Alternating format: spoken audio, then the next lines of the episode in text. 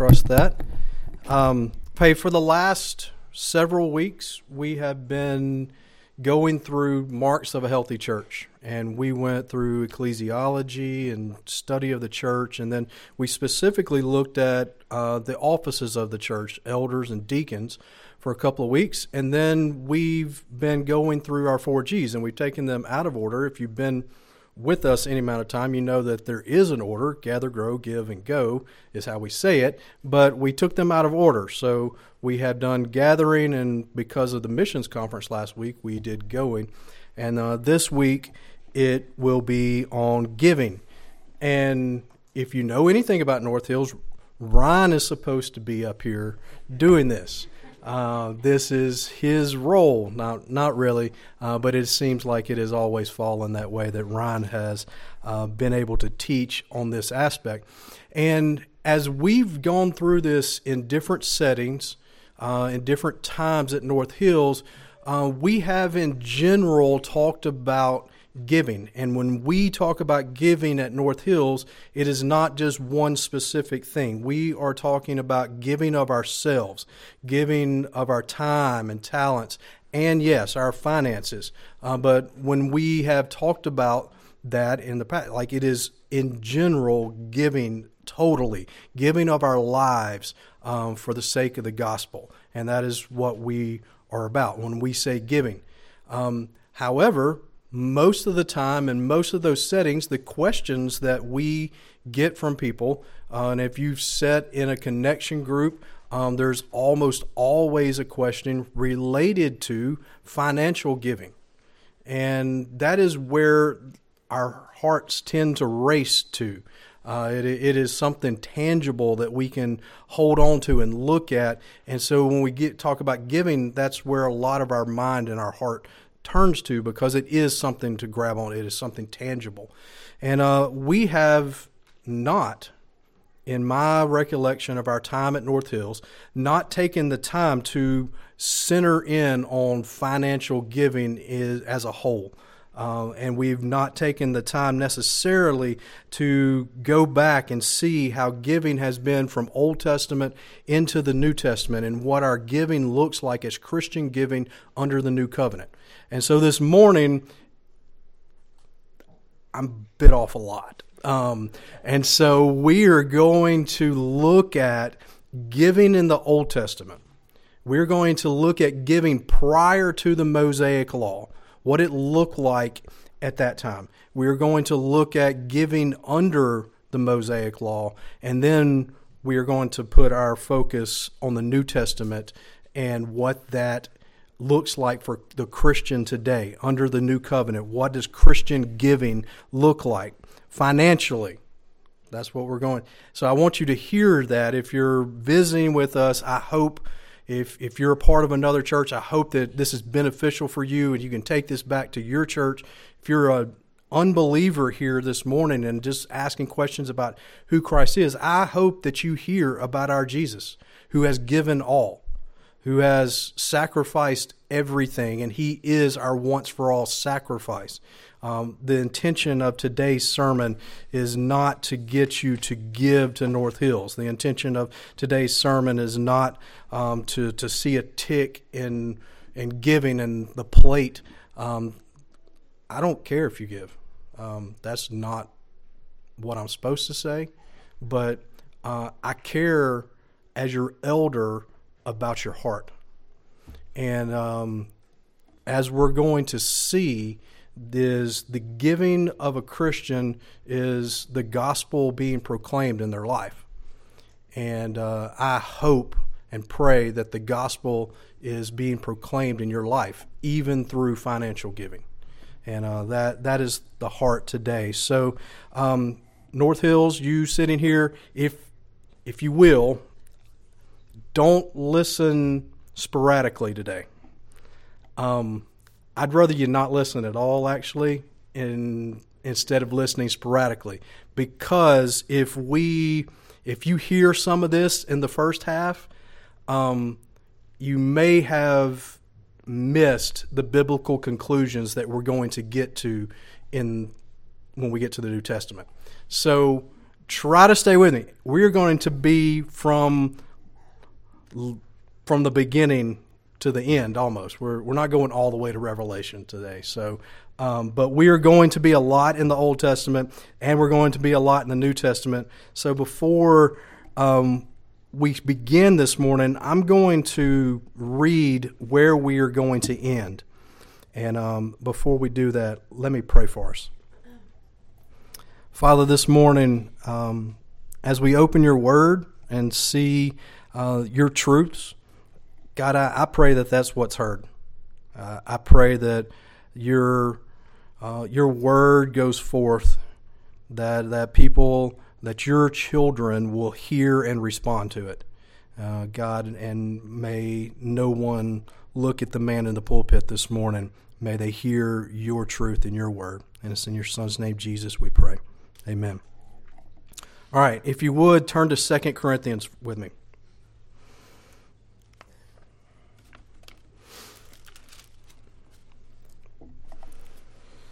Second Corinthians chapter 9.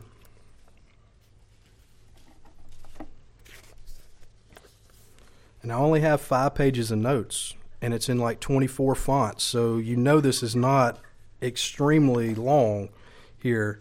So, if you will, chapter 9, 2 Corinthians, verse 6, the point is this Whoever sows sparingly will also reap sparingly, and whoever sows bountifully will also reap bountifully. Each one must give as he has decided in his heart, not reluctantly or under compulsion, for God loves a cheerful giver, and God is able to make grace abound to you, that having all sufficiency in all things at all times, you may abound in every good work as it is written, He has distributed freely, He has given to the poor, His righteousness endures forever. So that is ultimately where we are going to end. But to get to where we understand uh, everything that is happening in this passage and in other New Testament passages, I th- believe we need to get an idea of what's happened in the history of God's people. And so, if you would, you can put a marker there if you want to. We'll eventually get back there, maybe an hour or two from now. And uh, Genesis, turn to Genesis. Genesis chapter 14. So here's the plan. We're going to look at giving in the Old Testament prior to the Mosaic covenant. And we're going to look at three things. We're going to look at three different options, and I'm going to mention a fourth. And so there's going to be a lot of scripture today. I'm not going to read every single word that is dealing with this because we would be reading chapters at a time. Um, so write these down, and you can go back later this afternoon or this week and read some of this. But we're going to start with one of our favorite characters in the Bible, Mystery Mel. Um, Genesis chapter 14. If you uh, were here a couple years ago, we went through the book of Genesis, and if you if any of this piques your interest in here, uh, those sermons are online. I invite you to go listen to those. Um, Melchizedek is an interesting figure in Scripture, and um, we labeled him Mystery Mel. And so we see in chapter 14, Abram, who will later become Abraham, um, when we get to verse 17, they are coming back um, from battle, and here is the scenario. Here's here's what's happening in chapter 14, verse 17. It says, after his return from the defeat of Chedorlaomer and the kings who were in him with him, the king of Sodom went out to meet him at the valley of Shaveh, that is the king's valley. And Melchizedek, the king of Salem, brought out bread and wine. He was priest of the Most High God. And he blessed him and said, Blessed be Abram, the, by God Most High, possessor of heaven and earth, and blessed by God Most High, who has delivered your enemies into your hand. And Abram gave him a tenth of everything. And the king of Sodom said to Abraham, Give me the persons, but take the goods for yourself. But Abram, said to King, okay, that's good. Um, he ultimately tells the king of Sodom that he took an oath that he wasn't going to take anything else, so he let the king of Sodom have that. So there's three different people in this particular passage. There's the king of Sodom, there's the king of Salem, who is Melchizedek, and then there's Abram. Um, and this is the first time in Scripture that we see a percentage given to someone. Like it, we we have, and I told you I was going to mention one other. Uh, Cain and Abel. We see the giving even way back in chapter four. We see that giving was a regular part of the week, the year, the the calendar of God's people. Like it was a regular part of their life. Um, but we get to Abram and here, and we see that he has taken up a vow and has given a tenth. Um, the word tenth uh, will eventually be translated into tithe. That is what tithe means. Um, and then, but this is where I want you to make sure you're listening the entire day, please. Okay? So keep with me. Um, so this is the first time we've seen a tenth in Scripture. It was given to who? It was given to Mystery Mel, who was a priest of the Most High God. It, it was not given to the king of Sodom. It was given to the priest of the Most High God because of who he was. Um, and so uh, that is the first instance of a particular percentage given. And in this case, it was a tenth. And in the next case, it will be a tenth. And so if you'll flip on over to Genesis chapter 28. Genesis chapter 28. And this is one of those stories that is in children's books. Um, this is um, Jacob's ladder. This is what is going on here. Jacob has laid his head down and he has a dream. And we're going to pick up in verse 16.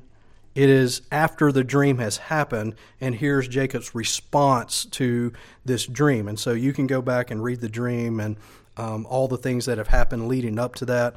Um, it's great uh, history here. So, um, verse 16 of chapter 28.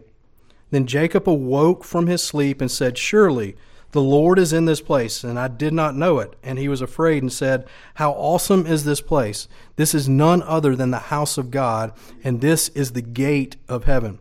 So early in the morning, Jacob took the stone that he had put under his head and set it up for a pillar and poured oil on the top of it. He called the name of that place Bethel, but the name of the city was Luz at first.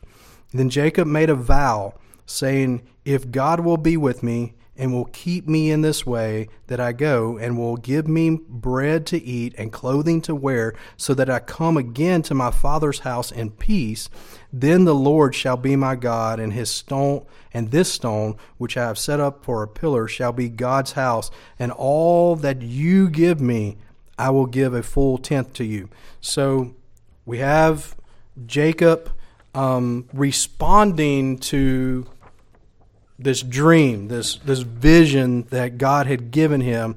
And there's a lot going on here. And I would encourage you to take some time and look at Jacob's response and and what he is actually saying here. Um, but that's not our objective this morning. Our objective is in response to what God had just shown him, his worship led him to give freely and voluntarily. And and I would like to point out that both Abram's giving and Jacob's giving um, were right here. Volunt- they were not asked.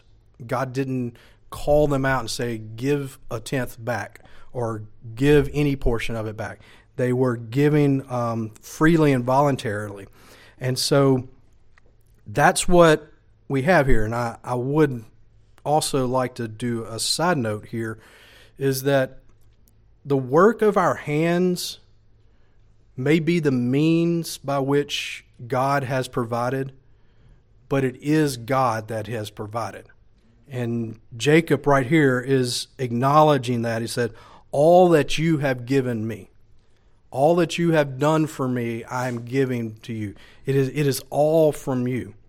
And so um, I I know that many of us struggle with um, what I have done and what can I do to to do to, to provide to do. Um, and I would like for myself to be able to trust more, knowing that it is God's provision and He is using maybe the work of my hands. He, he is using all of the things in my life to provide for me. Um, but it is the Lord's, and it is His provision. And so that that's a side note. You look, you didn't even pay for that. So, um, anyway, so Jacob is acknowledging where his provision is from. He has worshiped the Lord, and out of that comes his giving. So we see now again um, that giving is a, a, regular part. Even going back to Cain and Abel, we see that voluntary giving from Abram and from Jacob, um, giving to the priest of the Most High God, and even giving to God Himself. Um, the third place that we're going to go in Genesis is chapter 47. keep on flipping. Chapter 47 is Joseph.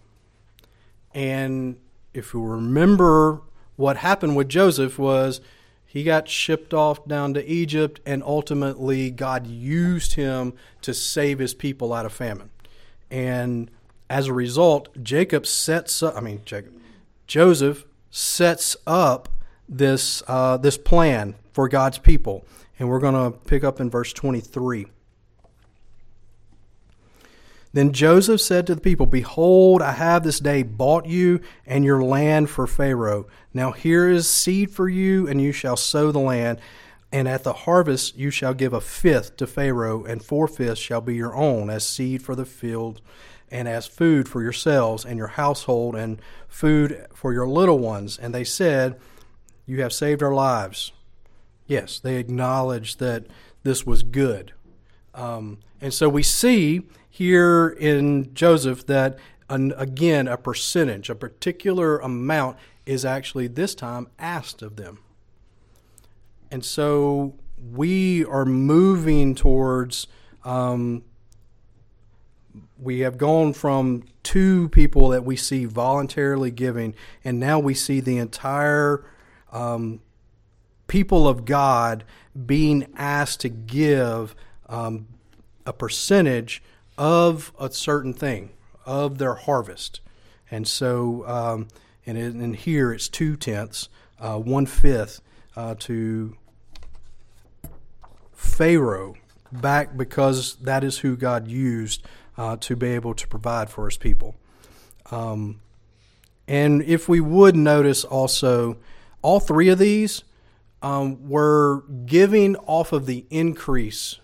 And so Abram didn't give off of like he didn't go back to his house and give one chair out of 10 kind of thing. He didn't go and, you know, and uh, I have 10 kids, so you get one of them. Um, he, he, he was given off of what was in his possession at that particular moment, at that particular time. And we see in Joseph's um, and in Israel or Jacob's uh, at the time was everything that God would provide, he would give based on that. And uh, his vow was never ending, actually. Um, and so Jacob would continually give back to the Lord all that has been given. So we start to see some giving principles in Genesis, uh, but then we get to the law. And these principles are written down.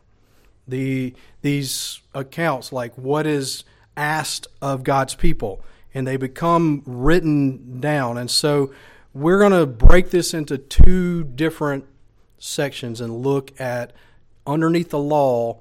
Um, there are tithes, which are tenths, and there's going to be three of them with a possible fourth um, that's a subsection of one of them.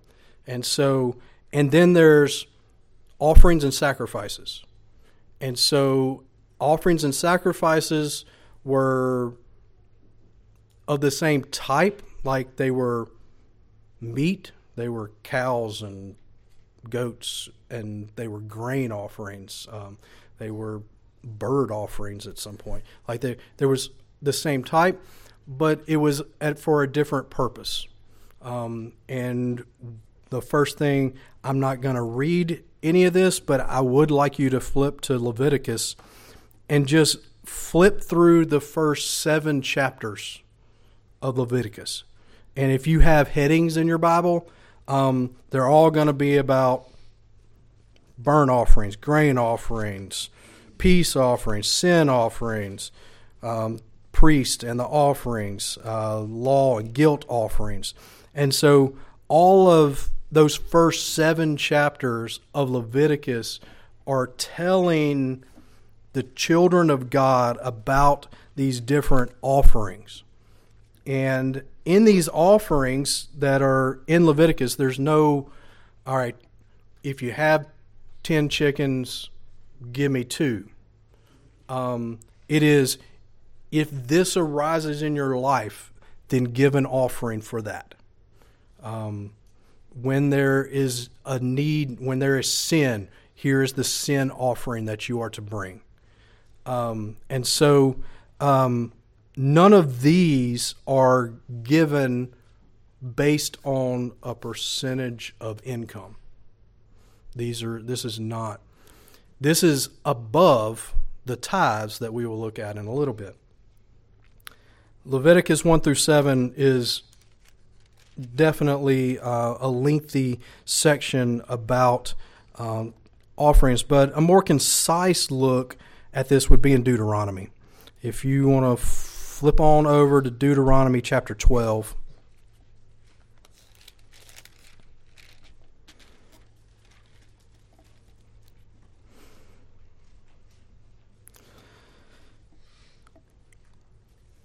And the Lord is talking about worship here, and I'm going to start in verse 3. 12:3 in Deuteronomy says, "You shall tear down their altars and dash it to pieces, their pillars, and burn them, burn their asherim with fire.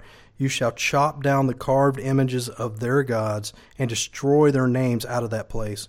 You shall not worship the Lord your God in that way." So he's setting up how to worship God. But you shall seek the place that the Lord your God will choose out for all your tribes to put his name and make his inhabit, inhabitation there. There you shall go, and there you shall bring your burnt offerings, your sacrifices, your tithes, and the contributions that you present, your vow offerings, your free will offerings, and the firstborn of your herd and your flock. So we see a very concise group of giving back to the Lord. Uh, and there's he goes through different types of offerings. He talks about sacrifices. He talks about free will offerings, um, and even the the worship of giving of your firstborn of your herds. And so this is all about worship.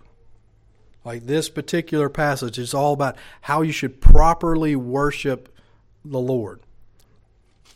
And so I want to make sure that we are hearing that um, the giving of God's people is ultimately about the Lord, not about you.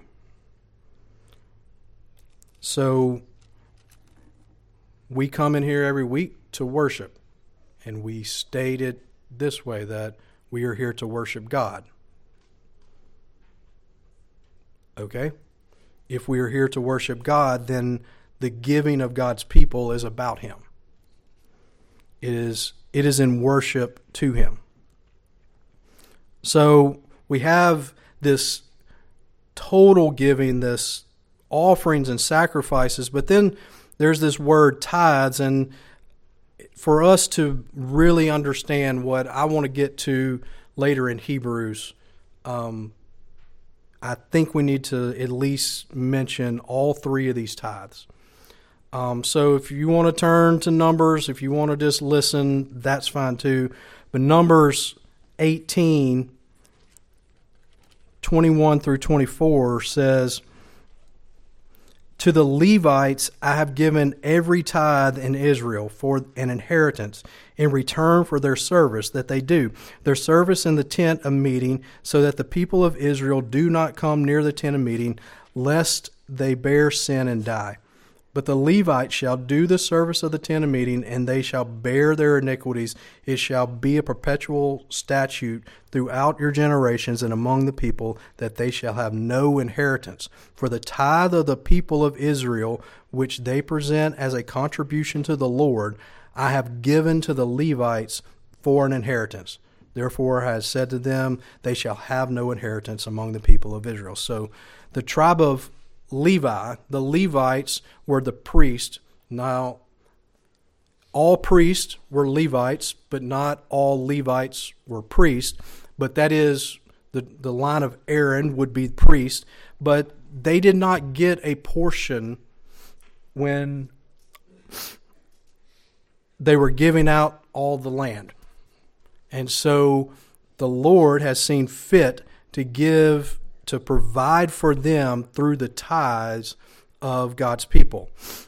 And so um, that's what it was talking about. Is like you don't have an inheritance, you're not you're not getting this land, you're not doing this. So here's how you're going to be provided for. And so every year there would be tithing to the Levites. They would get the tithe.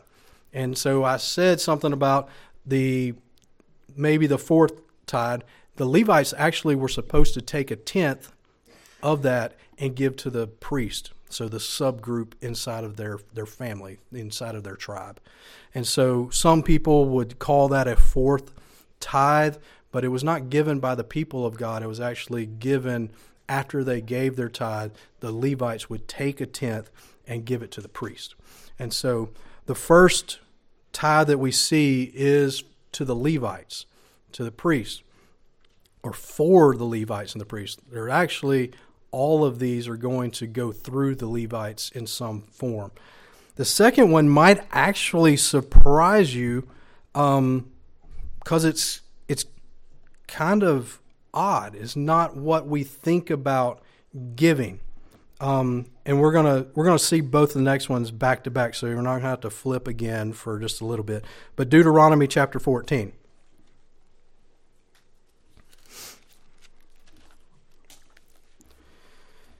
We actually see all three tithes in this passage. Um, the Levite tithe just gets a little one sentence uh, in verse 22. You shall tithe all the yield of your seed that comes from the field year by year. Um, and so that is what they were tithing on. They were they were tithing on the produce of their fields, their grain, their their harvest. And so and then 23 starts the second tithe.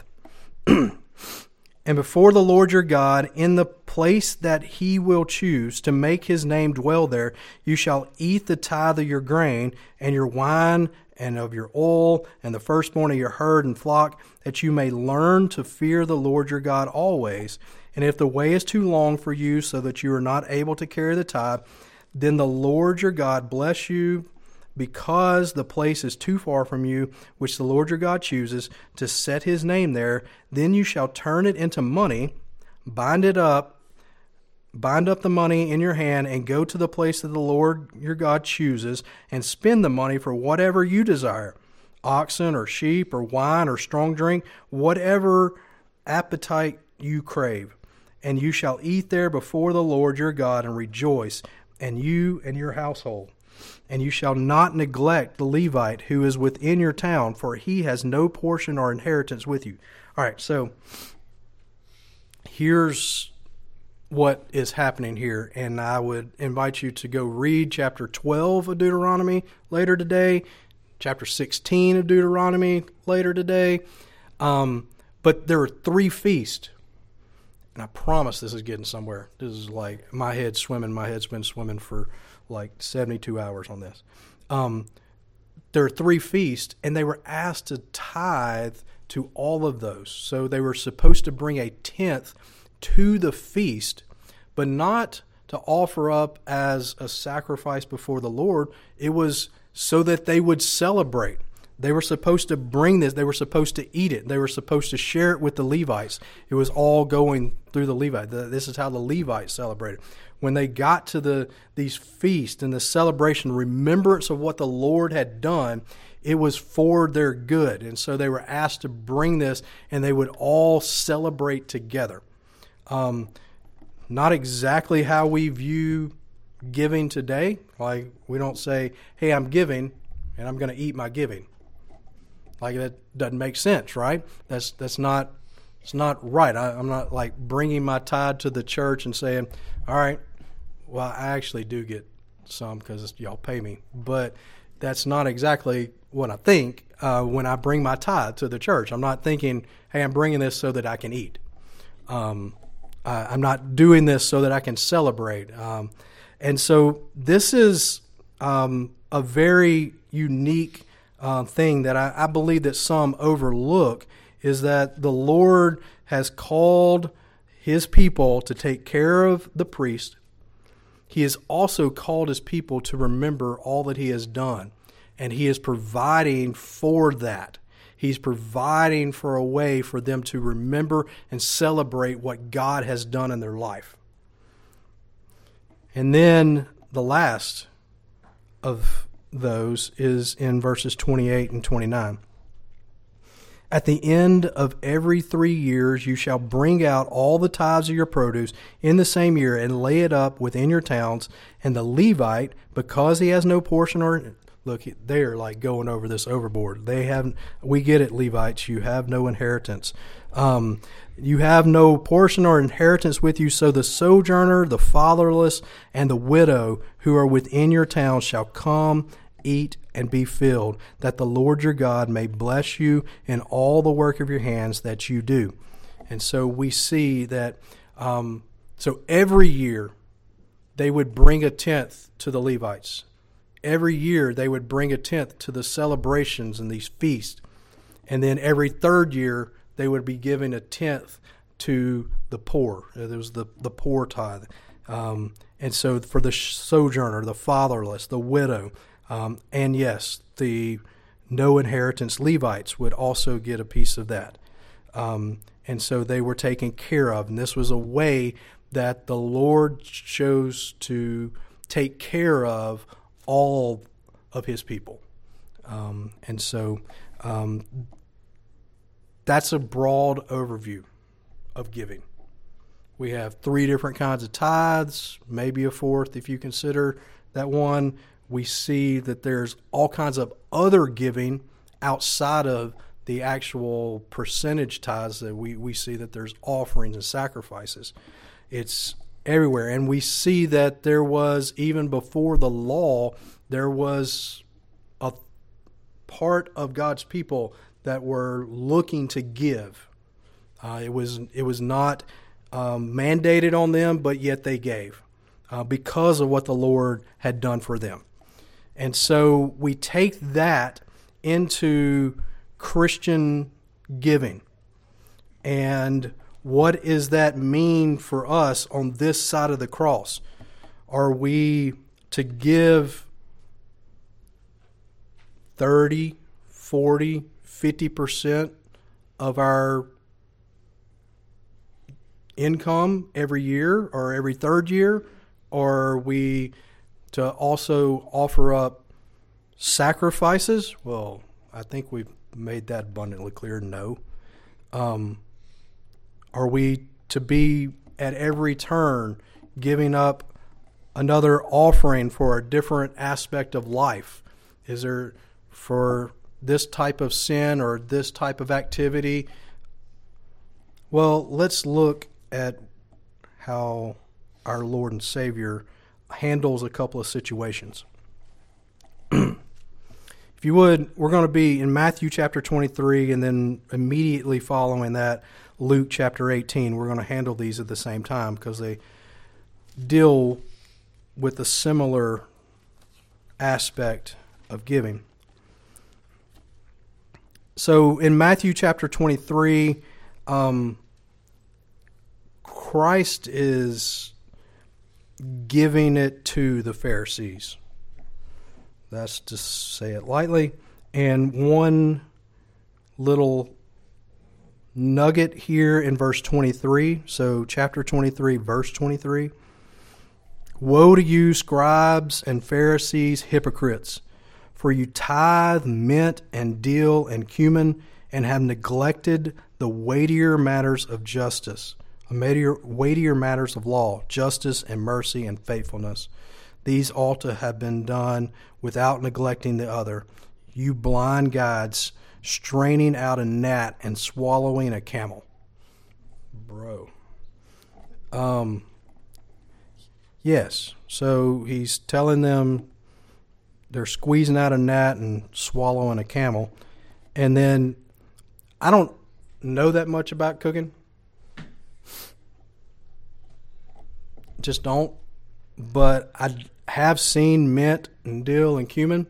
It's pretty light. Comes in a little jar for the most part for me. I'm sure some of you actually grow some, but it's it's really light. And our our Lord and Savior actually uses um, a, a pretty good kickback here. It says you've neglected the weightier matters of life. He's used possibly the the lightest produce you could find uh, to to talk to these people. Um, he's like, okay, these herbs, you're you're you've got your tenth down to even the little things that you're growing in your windowsill. You, you're, you're giving a tenth on on that little thing, but you've neglected the heart of what is happening in our world.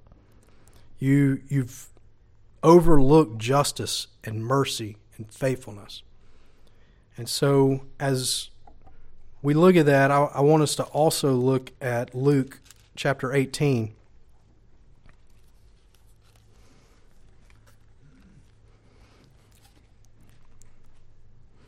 And this is a little parable given, um, and we're going to start in verse 10.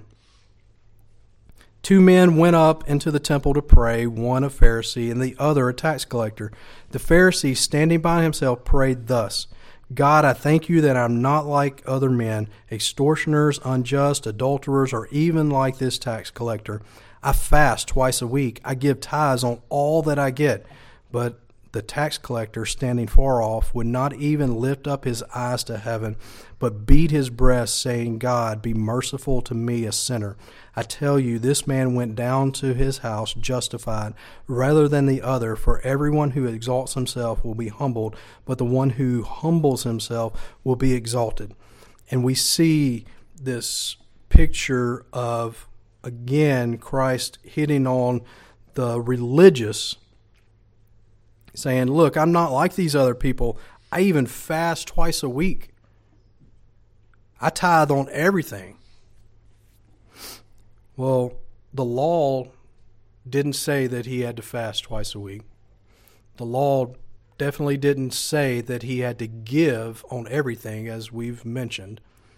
Um, and he's He's trying to stand before the Lord justified. He is he is using his self-righteousness to stand before the Lord justified, and he's trying to point it out in front of and publicly um, in the house of God. And so we see in these two instances of what Christ is trying to tell us, and and one of the and there's a lot that we could gather from this, but in the realm of giving, we see that Christian giving is a heart issue. It is primarily and firstly a heart issue. It is about if we went all the way back to Cain and Abel and we looked at their giving, there was not a big difference. Like we can talk about if there was something if he gave this or that, but they gave and it was not satisfactory before the Lord. And ultimately, we see that the heart of man prevailed and a brother was killed. In now we we get to the Pharisees who, who are trying to go above the law, outside of the law, trying to keep the, the aspects of the law that they, they feel like they could check off and that they could show. And yet their hearts were evil and wicked. Christian giving is first and foremost a heart issue. Now, a very familiar passage to many in Mark chapter 12.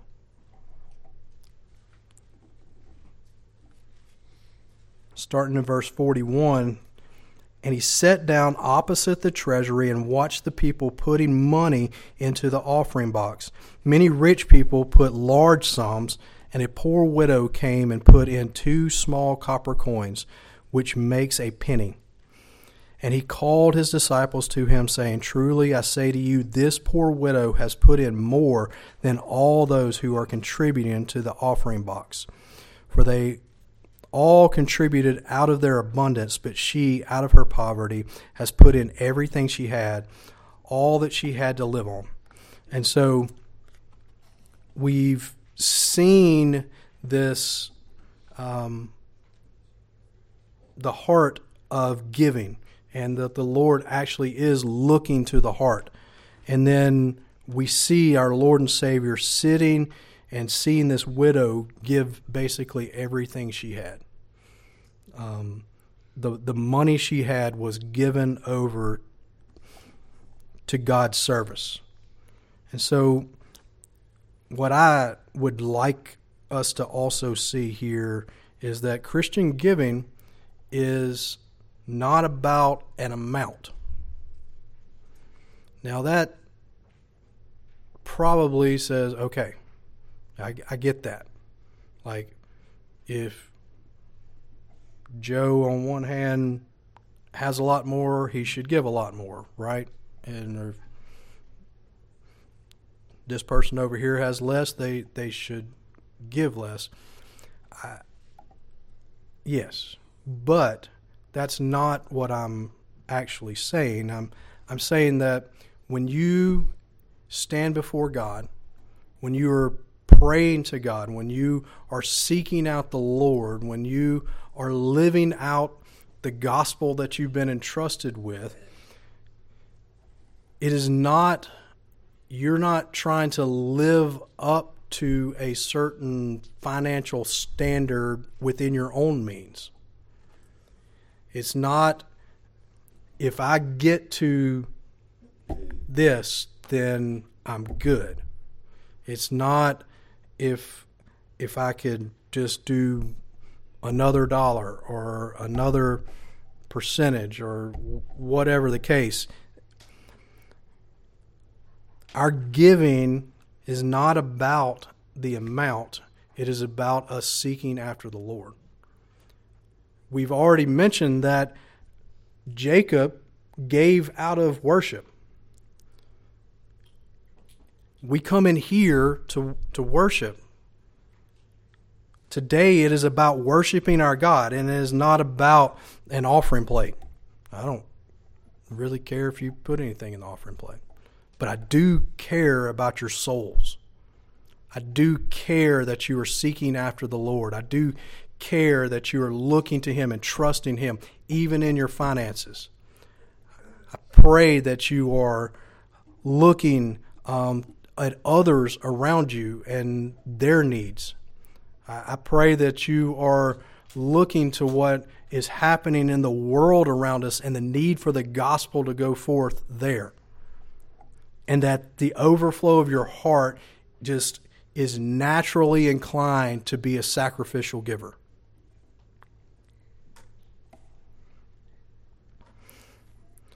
And that brings us to a passage that we have actually dealt all thoroughly here at North Hills, but Hebrews. I would like to read like four chapters of this, but I'll refrain. Um, there's a, a lot, and I'll once again invite you to go back and listen to some of these Hebrew sermons that we had. I don't know, three, two, one year ago. I don't know how long ago. Um, but let's read. I'm gonna I'm gonna pick out some. We're gonna start in chapter six, and we're gonna end in chapter ten. But we're not gonna read all that. I promise. All right. In chapter six, in verse in chapter seven, we're going to see Melchizedek again. Um, but 19 and 20, I'm going to read starting in verse 19 of chapter 6 and a couple of verses in chapter 7. We have this as a sure and steadfast anchor of the soul, a hope that enters into the inner place beyond the curtain, where Jesus has gone as a forerunner on our behalf, having become a high priest forever after the order of Melchizedek. For this Melchizedek, king of Salem, priest of the Most High God, met Abraham returning from the slaughter of the kings and blessed him. And to him, Abraham apportioned a tenth part of everything. Okay, moving down to verse 6. But this man, who does not have a descendant, talk about Melchizedek, but this man, who does not have his descendant from them received tithes from Abraham and blessed him who had the promises. It is beyond dispute that the inferior is blessed by the superior. In the one case, tithes are received by mortal men, and we're talking about the Levites there, the mortal men, but in the other case, by one of whom it is testified that he lives. One might even say that Levi himself, who receives tithes, paid tithes through Abraham, for he was still in the loins of his ancestor when Melchizedek met him. And so we begin to see what the author of Hebrews is uh, is laying down here, and um, and he uses Melchizedek um, to to point us to Christ and who Christ is, and the fact that Christ is our high priest. And so, moving on, verse 26 For it was indeed fitting that we should have such a high priest, holy, innocent, unstained, separated from sinners, and exalted above the heavens. He has no need, like those high priests, to offer sacrifice. He has no need. He, he, he didn't not have an inheritance. He didn't need people to bring him food. He has no need like those other high priests to offer sacrifices daily, first of his own sin and then of those of the people, since he did this once for all when he offered up himself. Did you get that? He we no longer need sacrifices because Christ is our once for all sacrifice. He has done it once. We do not need to bring any more bulls, rams, goats, wheat, barley thyme or mint or dill or anything to put on the altar for our sins because Christ has done that.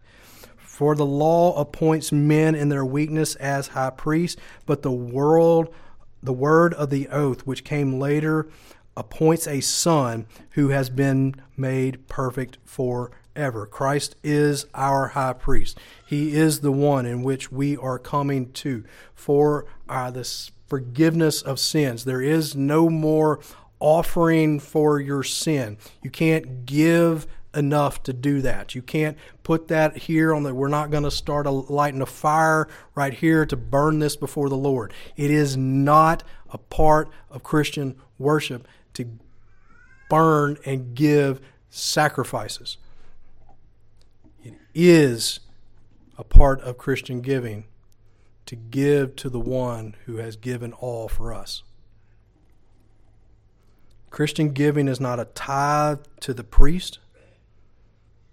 We have no we have a high priest who is not in need any longer. It's not for the feast.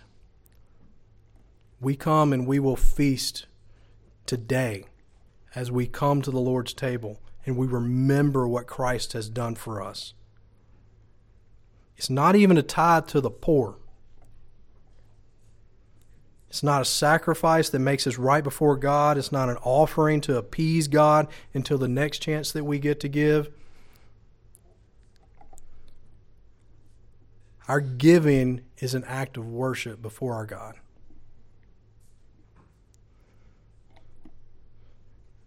And I told you we were going to end there, and we will in 2 Corinthians.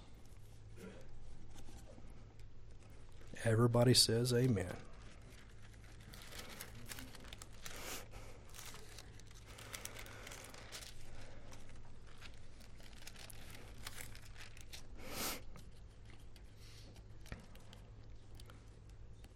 So, 2 Corinthians chapter 8, backing up a little bit from what we read before.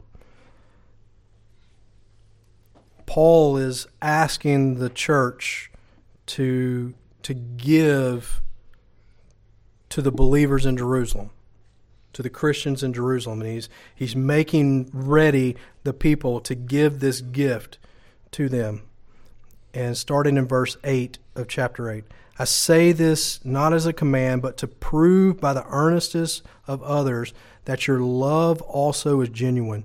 For you know the grace of your Lord Jesus Christ, that though he was rich, yet for your sake he became poor, so that you by his poverty might become rich.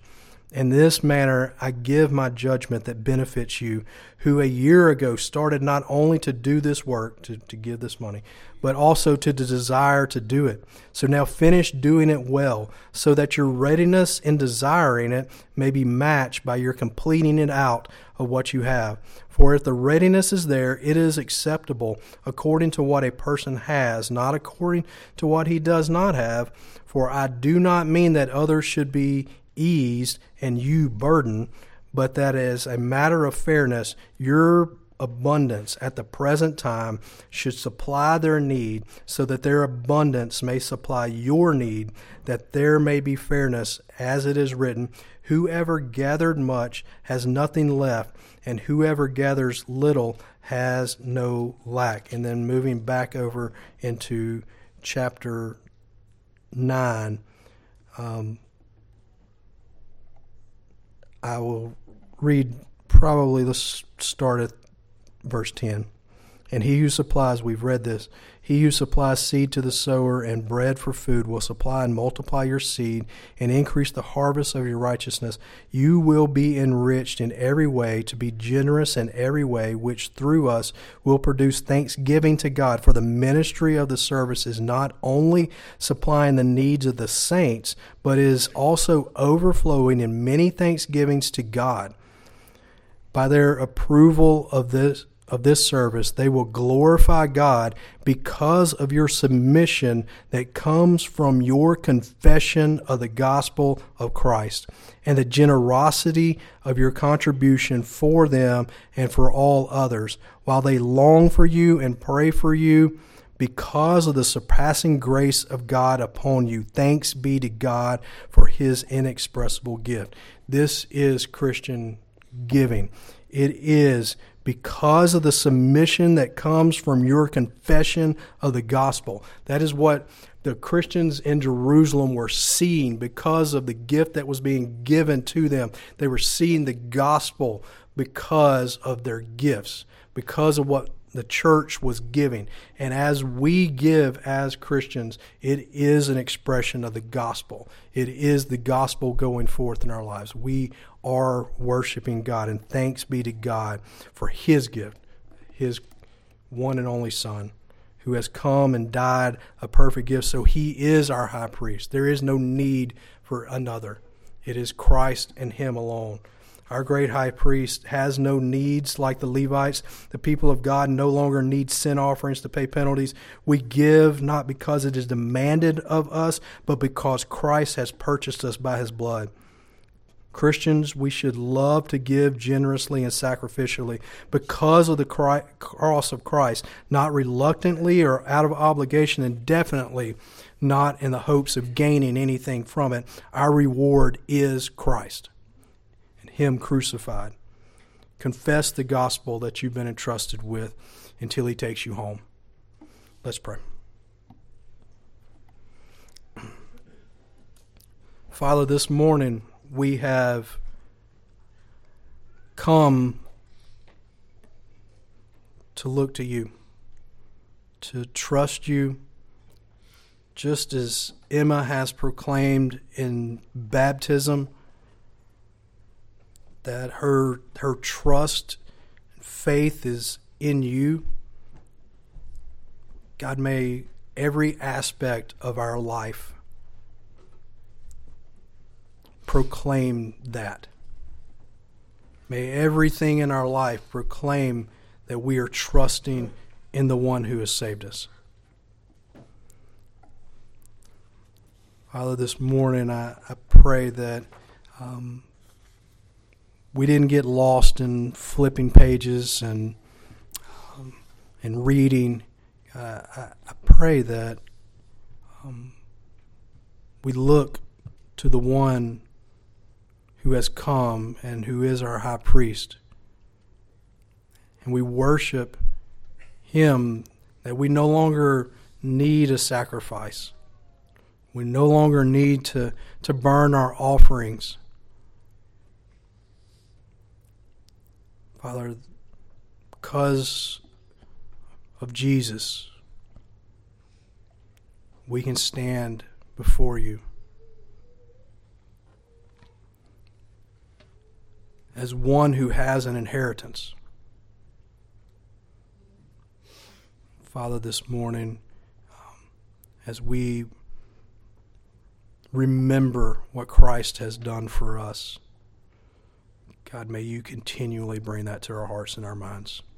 And may it come out in us. May the gospel go forth in our lives, in our giving, and in our speech, in every aspect of it. It's in your Son's name, Jesus, we pray. Amen.